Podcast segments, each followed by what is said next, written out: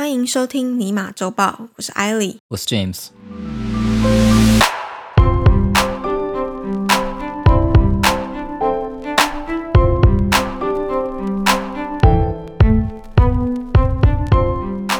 你还记得我们小时候星期六要去上课吗？要上学。原来你有经过那段时间哦，因为那个是我才有的经历哎。我不是八零，你是九零的吗那我今天看，你还记得我上次给你的那个命吗？一个一九九九年出生的，像两千年出生的，说我比你早十年。我是九零年代的，你是我们九零年代跟你们 Z 世代是不一样对，的。我跟你差十年。印象中很小很小的时候，哦，，对，就是有那么一段印象，但很模糊。小学三年级之前，哦，这么具哎体哦。我蛮我蛮确定的，是我小学三年级之前的事情。哦我们有两天半天啊，星期三是半天，星期六是半天。哎，有吗？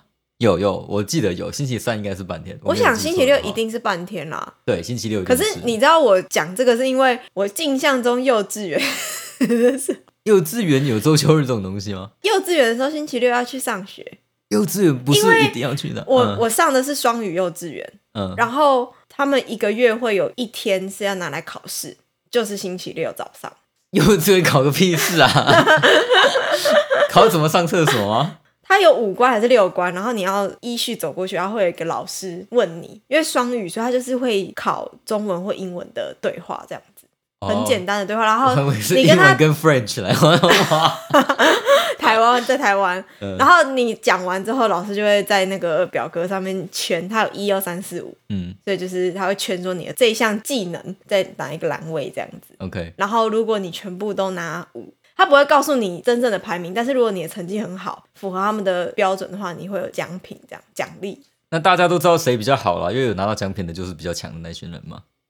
他不会像小学还有那种颁奖典礼，不是那样子，OK，所以你拿了，其他小朋友不一定知道。不一定知道。如果你很爱现的话，其他小朋友就会知道。对，但是因为你完了之后就把那个评分表交给老师，嗯然后老师如果说，哎、这个评语不错，然后上面的分数都不错，嗯，你就可以直接拿到奖品之类的。我靠，你们的我只记得好像有这么一回事啦，嗯所以就印象很清楚，说星期六是要去幼稚园，但我不太记得小学的时候到底是什么时候开始星期六不用去学校，OK，我记得我到高年级的时候就不用了，周休日就变成星期六、星期天。所以你一直都记得周休二日的二日是星期六跟星期天。对，那你知道其实有一些国家它的周末不是星期六、星期天吗？不知道。Obviously 不知道。这个跟我们今天的第一则新闻有很大的关系。OK，我看到这个新闻的时候，就决定要抽掉其他的新闻，所以就立刻改稿来写这一篇。今天的第一则新闻是阿拉伯联合大公国，下称阿联酋，在七号星期二宣布，从明年一月一日起，公家机关每周的工作日缩短为四天半。星期一到星期四的上班时间从七点三十分到下午三点三十分，星期五的上班时间将从早上七点三十分到中午十二点，而周末时间也将效法西方各国，更改为星期六和星期日两天。所以他们的周末就直接从星期五下午一路到星期天了。哦、o k 那它原本是什么？阿联酋目前实施与波斯湾的多数国家相同的星期五、星期六为周末的制度。哦，对，所以他们的周末是星期五跟星期所以他的星期日是要上班的。对，因为星期五是穆斯林的距离日，又称为主麻日。在这一天，所有穆斯林都会沐浴更衣，到清真寺去礼拜。而距离的祈祷活动一般约在当地时间的下午一点到两点左右进行。哦 OK，这是为什么他们工作现在改成星期一到星期四，然后星期五就变半天。对他就是在十二点的时候工作结束，大家下午就可以去参加礼拜，这样。嗯，是还是有一点宗教的约束力啦，不能说约束力，就是还是要他想要因应西方国家的周末制，但是同时又需要保保留当地的，宗教跟文化，就他们的信仰。能够理解。OK，、嗯。因为四天半的那蛮爽的啊、阿联酋政府在官方声明中就表示，这项转变将可以确保与定星期六和星期日为周末的国家，这些国家之间的金融、贸易和经济交易顺利进行，嗯，可以对齐全球经济市场的步调，并且增进总部设在阿联酋的本土以及跨国企业在国际业务上面的连接。啊，对，这点是没错的。嗯，阿联酋国营的阿联通讯社，就他们的新闻媒体，也给出正面的评价。不仅提到新制度的工作天数比全球通行的五天还要低，嗯，对，因为现在变四天半嘛。那阿联酋将是世界第一个推行这个制度的国家，同时将周末延长的做法是政府致力促进工作和生活的平衡，提高社会福祉的一环，借此提高工作绩效，并且增进国家的经济竞争力。Twitter 上面，阿联酋政府关于这项政策的官方推文也普遍获得支持，就是像您刚刚讲的，应该大家都还蛮开心的。应该是公务员很开心啦，其他人我不确定啦。但是其他私人企业应该也会效仿公家企业的做法嘛，就是会一并跟进嘛。有一些学者是说，应该蛮多企业之后就会跟进的。对，我在想也是啊。他刚刚讲到这个官方推文就被踊跃的转推嘛，嗯，然后许多用户也在底下回应，乐见其成。前提是如果你薪水没砍的情况下，对吧？如果你少了半天的薪水，那你就高兴不起来啊。我不知道他会不会有做调整，可是公家机关一般来说不太会降薪该不会啊。。对，我在想也是，但私人企业有可能会，我不确定啦。但可是如果他，可以约束员工在四天半以内就把工作完成的话，就没有砍薪水的必要，不是吗？哦，当然了，对啊理，论上来，也就是你要更积极啊，你要把五天份压到四天半做，就是从你一定要花那么多时间在那里，变成你只要绩效达到你就可以走啊。对更自由的工对啊，作。我能够想象，有一些国家，就像加拿大这种，应该是很松的，就五天上班，但其实际上只上两天半，你知道吗？哇，这个其实跟民情有一点关系耶。跟你人口的密度有关啊，就多少人需要你服务啊，服务业到底吃不吃香啊？啊，不是服务业吃不吃民情啊，那就是嗯，因为像在台湾，很多人就会理所当然觉得公务员应该要帮你把什么什么什么做好，他应该要怎么样，就是会有一个应该。我觉得跟民情还有另外的关系是在台湾的公务员是用考的，所以一般大家会觉得说，你可以当公务员，你应该要有一定的水准。可是美国跟加拿大的政府机关的员工，一般来说是自己约聘，就是这个部门他有什么缺他开，然后所有符合条件的都可以去应征。嗯它就是像企业一样，你是应征制，而不是一个统一考试，然后每年它会公告说你的录取率是多少。所以在门槛比较高，然后大家普遍对于公务员的呃要求也比较高的情况下，就会觉得台湾的公务员应该要就是完成的品质要比较高。但这里讲到说，哎、就是公家机关怎么样，你不会有什么期待。呃，你假设今天去那个什么换驾照的那个地方，去嗯交通局，然后你会期待说，哦，他可以多少字弄好，然后你有什么问题，他可以充分的解答。你不太会有这样的期待，你反而会觉得说，为什么很长 A 给你的答案跟 B 给你的答案差那么多，然后 A 就一副就是我他妈现在不想上班。我不确定这跟考试有没有关啦，就我不知道说你考过就会解决这个问题还是不会。我觉得比较有关的应该是人口密度，我自己觉得啦，嗯，就一个人你需要对多少人？你一个人需要对十个人，还是一个人要对一百个人？那个是有差的。你对十个人，当然你就偷闲的时间比较多啊，因为你不用服务这么多，你后面没有一个 line up queue 在那里，你知道吗？可是我觉得，就算这里的公务员他们要一个人对一百个人，他还是会觉得说我时间到了就是要下班。对啊，但这应该是政府机构他们的机制就是这样子啊。那就讲回来，现在相同的情况下，如果是这个样子，那你把五天变成四天就会更糟糕，对吧？因为他不可能在那样的时间内做完的啊、他只是减少时间了。如果你不降他的薪的话，那会很奇怪啦。我只是这样讲而已。虽然我知道公家机关一般来说不会降薪水，然后但很好玩嘛，因为你刚才提到说他的那个新闻，不是有讲到说周末的延长的做法是政府致力促进工作与生活的平衡，提高社会福祉的一环，借以提高工作绩效，并且增进国家的经济竞争力。嗯，不一定啊。我想说，就是不不见得哦，对吧？如果每个人都像像加拿大这个样子，就是我做到点我就不做了，那这样工作绩效就不一定会增加、我不知道阿联酋的民情是怎么样。我在想，如果是这里的，就会变成说，在譬如说年度检讨的时候，就会说啊，我们很忙啊，不行啊，你要再多 聘人，多拨预算，然后于是就怎样加税吗？就变成说，好，人民再缴更多钱，然后让就是有更多的公务员来完成这件事情。嗯呃，久而久之，就变成说小事情你就不会想要去烦他们了、就你尽量可以不去就不去。对，然后台湾不太一样，台湾就很快。因为这里的民情就是我拿多少钱，我做多少事，然后我时间到就是要下班。嗯，我不确定考试跟那个东西关联，但我可以确定就是民情的确有关，就文化上是有关的。我觉得影响蛮大的欸。嗯，这里就会因为大家都是这样想，导致说这个结构变成这样。但是如果你说今天台湾公务员全部都整体一起说不行，我们时间到就是要下班，嗯嗯，我就是不要把公文带，就是把我该做的工作带回家做，或是我留在办公室要做到很晚，因为我要把这些事情完成。对啊。但 OK，对，好，撇开这样的事情不谈，我是觉得这件事情本身在国际贸易上是好的，哦，那当然，，对绝对是正面的。一般来说，在国际贸易上面，时间单位应该都是用工作天来计算，对，对吧？但你的工作天更加的不一样，而且这个 不一样，可以有很大的时间间隔。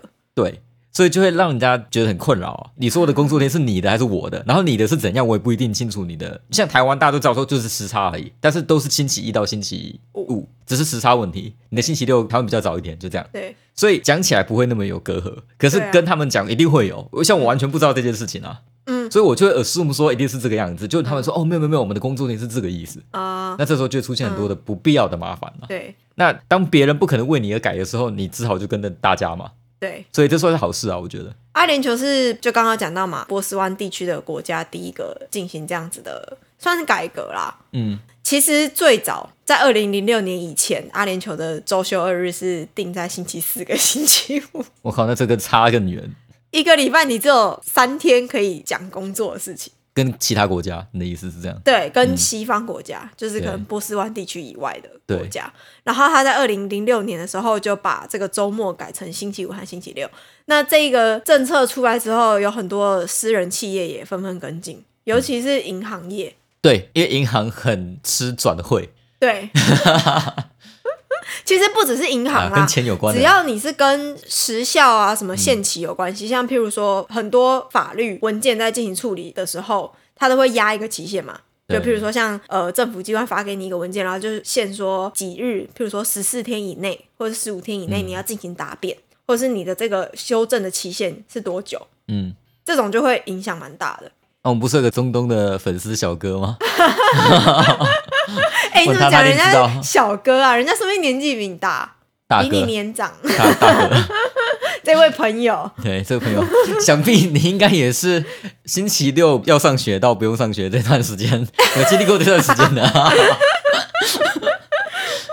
那他接下来就要跟西方的国家同步了，对，就变成星期六、星期天大家一起放周末。嗯。嗯，OK，好，接下来第二则新闻是在十一月三十号上周三，有一篇报道提到了魁北克的枫糖浆生产商会，法文的简称是 PPAQ，然后英文的简称是 QMSP。好，总之就是枫糖浆商会啊。嗯，OK，对，宣布将从他们的战略储备中释出大约五千万磅。我 现在才知道枫糖浆也有战略储备，哦，有，而且很重要。等一下我会讲到，所以它有国际枫糖浆价格就对了。它没有强制性的价格，但是他们会尽量稳定这个市场价格。它是一个政府支持的组织，可是它不是一个官。因为我记得我没有在期货市场上有看到枫糖浆，但是 有糖啊，但有没有枫糖我就不确定了。好，总之他们要从他们的战略储备中试出大约五千万磅，转成公斤的话是大概两千两百六十八万公斤的枫糖浆。嗯，以控制枫糖浆价格以及供应，解决可能的短缺危机。这个数量几乎占他们的库存量的一半。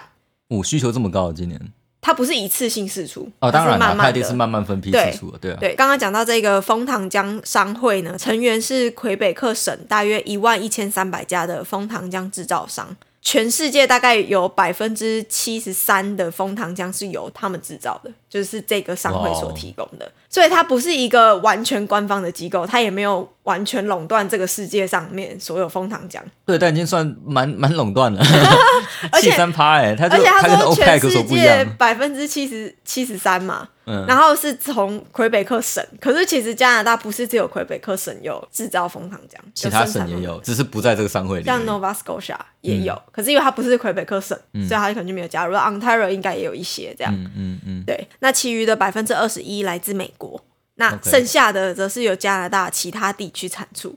好友好，所以这个北美 就北美已经将近是整个世界上面枫糖浆九十九点九九 percent 之子。类的，对。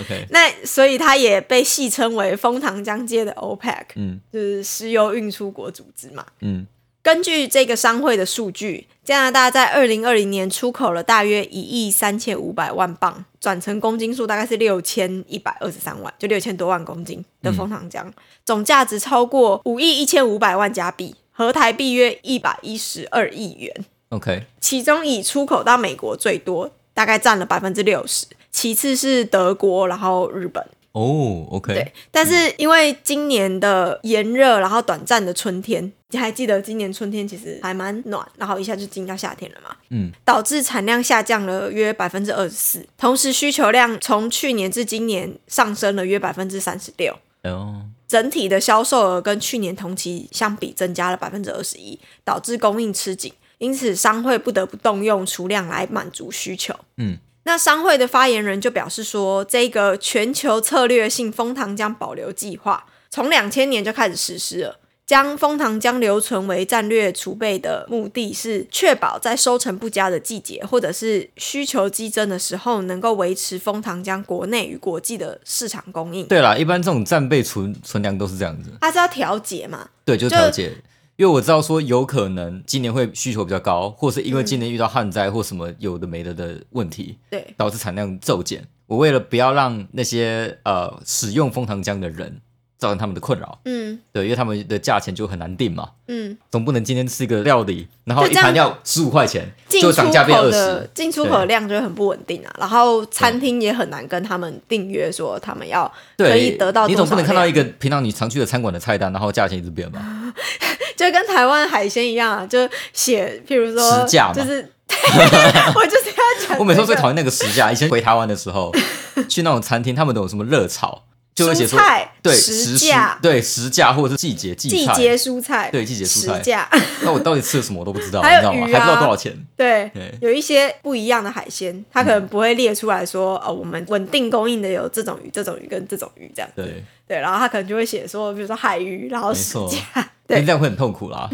对，所以一般来说，这种呃战备储粮都是这个意思。对，它就是要应对年产量的波动嘛，嗯然后保持市场供应的充足。那像美国的枫糖浆市场，就因为这项计划相对的保持稳定。嗯，那对于这次的短缺，它其实保持乐观的态度，表示说疫情对销售有所注意，因为许多人关在家钻研厨艺，并且使用更多本地的产品，让这项需求增加的不仅限于魁北克。哦，OK，所以我想问一下，到底有什么料理种枫糖的？会需要这么多？甜点，最基本就是早餐的松饼，你会淋枫糖浆啊。可以淋，没有说一定会淋。而且你刚才讲了很好玩的东西，你刚才说有三个国家是最大进口国，嗯美国我能够理解，好，你说松饼嘛，嗯德国呢？你说第二名是德国，嗯，德国有什么？I don't know，叫德国香肠加枫糖浆的吗？哎、这里有那个啊，枫糖其实讲一讲浆口味的不行好像香肠啊不是不行。我们有买过啊，有吗？有啊，枫糖浆口味的德国香肠？它的香肠里面是有枫糖的风味的，哦，但不是对甜，它还你是讲一讲好像咸的。不是不因行，为有很多料理都会加糖啊，好，那日本日本应该就是一些甜食啊，是吗？对，有可能啊，而且日本也吃松饼啊，全世界很多国家应该都有吃松饼。对，因为我一直在想说，就这个蜂糖到底是谁会购买，然后什么的。哦因为我在台湾几乎都没有看过蜂糖料理啊，对吧？可能比较少吧。就是我们要嘛就用糖，然后蜂糖跟糖真的差这么多吗？我印象中蜂糖浆在台湾多我觉得比较算是比较贵的糖，就可能因为是要进口的关系。也有可能就是种类比较不一样，比较难产吧。台湾最常吃到的普遍应该就是蔗糖，啊，因为甘蔗是产在热带地区啊。啊，对，嗯嗯，对啊，嗯，尤其是哦枫糖有一个香味嘛，对跟蔗糖又不一样。然后你如果要做焦糖，一般来说应该是蔗糖，嗯，OK，你很少用蜂糖浆做成焦糖，对，所以蜂糖浆一般都做什么？就是点心、饼干，就是烘焙里面会加。像这里你很常买到，就是有蜂糖口味的夹心饼干的，就它中间那一层奶油馅是蜂糖浆口味的。嗯，像一些什么可颂啊，或者是一些 scone，它可能在做的时候，它加的不是糖，可能加的是枫糖。会有一个特别的味道啊，对吧？对，然后呃，有一个应该算感恩节、还是圣诞节，就是比较偏秋冬的时候会常做的，就是 maple pecan，嗯，它是一种派，然后它就是加胡桃吧、pecan 应该是胡桃，就是一种坚果类。然后用枫糖浆去打的奶油内馅或什么的，然后做成一个派这样子。OK，对，然后像这边你看到一些什么 protein bar，它也可能会有枫糖的口味啊。好，应该只是好你没有去注意，对但是其实超市里面有蛮多的产品都是跟枫糖有关系的。咖啡你也可以加枫糖浆，如果你想要那个对，我觉得好像不是不行，就是它就是糖的一种，但它有一个比较强烈的味道。比较特殊的香味。对，我记得我刚来的时候，我不是那么喜欢那个味道。真的哦，对，哦我很喜欢蜂糖诶，可是后来我觉得还行。而且还可以直接有有那个枫糖的糖果，就跟麦芽糖是一样的啊、对，差不多。对，它就是蜂糖的糖果印的，因为你知道台湾有那个麦芽糖，然后中间有一颗梅子的那种，它叫黄金糖，嗯，它就有点像那个，但它没有中间那颗梅子，就是蜂糖的嗯。小糖果印的。有有有，你去那种什么蜂糖可以让你参观的制作工厂，你都可以吃到那种糖。对，其实这里有一些让你可以去体验怎么采收蜂糖。嗯，那他说到今年因为天气比较热的关系，所以产量就减少，蜂糖产量减少。对，这是因为蜂糖有一定的采收的限制，就对了。蜂糖的采收其实蛮有趣的，它是一个季节性的产品，可以产量加的条件是要在温差比较大的春天，因为你白天的温度哦要略高于冰点，就略高于零度，但是夜晚必须要低于零度，哦，就它要白天是暖的。但是晚上是冷的，然后那个温差水平线是零度这样子。哦这么复杂。对，因为它是用枫树的枝叶，然后去提炼。这个枫树必须要 长到大概三十到四十岁，嗯，所以不是说啊，我今年把枫树种下去，明年有个小枝芽我就开始采，没有，它要三十到四十岁。了解。对，所以它其实产量是有限，哦然后所以它的收获时间一般来说是大概二月下旬到四月这样子。对，一般来讲，像天气这种东西是最难猜的，这是为什么才要战备存粮嘛，对就储存系统这样子。对因，为像今年不是一开始的时候，玉米还有大豆、还有咖啡，咖啡，因为巴西旱灾的关系，对就整个爆炸啊。嗯，对，所以对了，有这样的必要。然后期货市场应该也可以看到，不过我不知道有没有单讲蜂糖这一项，我相信他们自己有自己的那个 contract 是没错，就像他这里有嘛，就他有控制那个价钱，但是我就不确定说在期货市场你买不买得到而已。就一般的平台的期货市场，不是他们真的去里面交易的期货市场。对，它没有到直接定说应该要多少价钱，但是因为它会控管枫糖浆的生产量，等于说哦，它一定是浮动的，那个价钱基本上你不能调，他们一般都是调整供给而已。对这一个商会它有会员嘛，会员嗯要产枫糖的话，必须要跟商会申请执照。OK，呃，如果说那一年会员的收成很好的话，商会就会跟他们买多的枫糖，了解，然后作为储备的这样。嗯嗯嗯好，那今天的新闻到这里就告一段落。有任何的问题都欢迎在 Apple Podcast 底下留言，或是在 Facebook、Instagram 私讯我们。Until next time，我是 ily。我是 James，希望收听完这集节目的你，对于世界的运转增加了百分之三的了解。